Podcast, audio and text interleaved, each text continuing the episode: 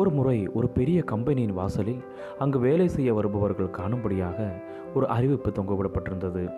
அதில் உங்கள் வளர்ச்சியை தடை செய்து கொண்டிருந்த மனிதன் இன்று இறந்துவிட்டான், அவனுக்கு கீழே இருக்கும் அறையில் இறுதி கடன்கள் செலுத்தப்படும், அதில் அனைவர் வந்து சேர்ந்து கொள்ளுமாறு அழைக்கப்படுகிறீர்கள் என்று அழைப்பு விடப்பட்டிருந்தது.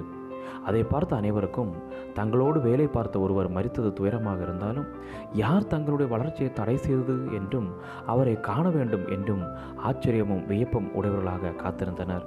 கடைசியாக அந்த அறை திறக்கப்பட்ட பொழுது ஒவ்வொருவராக அந்த சவப்பட்டியை காண விரைந்தனர். சென்று பார்த்த பொழுது திடுக்கிட்டனர். ஒரு நிமிடம் அவர்களால் ஒன்றுமே பேச முடியவில்லை. அந்த பெட்டியில் முகம் பார்க்கும் கண்ணாடி வைக்கப்பட்டிருந்தது.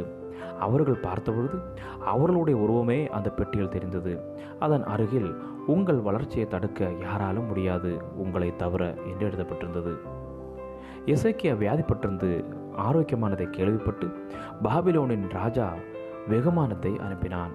எசேக்கியா அவர்களை கண்டு சந்தோஷப்பட்டு தன் ராஜ்யத்தில் எங்கும் அவர்களுக்கு காண்பியாத பொருள் ஒன்றுமில்லை. இந்நிலையில் எசேக்கியா தன்னுடைய வளர்ச்சிக்கும் ஆசீர்வாதத்திற்கும் காரணமாகிய ஆண்டவரை மறந்து பின்வரும் தன்னுடைய சந்ததியின் வளர்ச்சிக்கு தடைக்கல்லாக மாறிவிடுகிறான். எசேக்கியாவின் சந்ததியில் சிலர் பாபிலோன் ராஜாவின் அரண்மனையிலே அரண்மனை வேலைக்காரராக இருப்பார்கள் என்று தீர்க்கதரிசினால் உரைக்கப்பட்டது.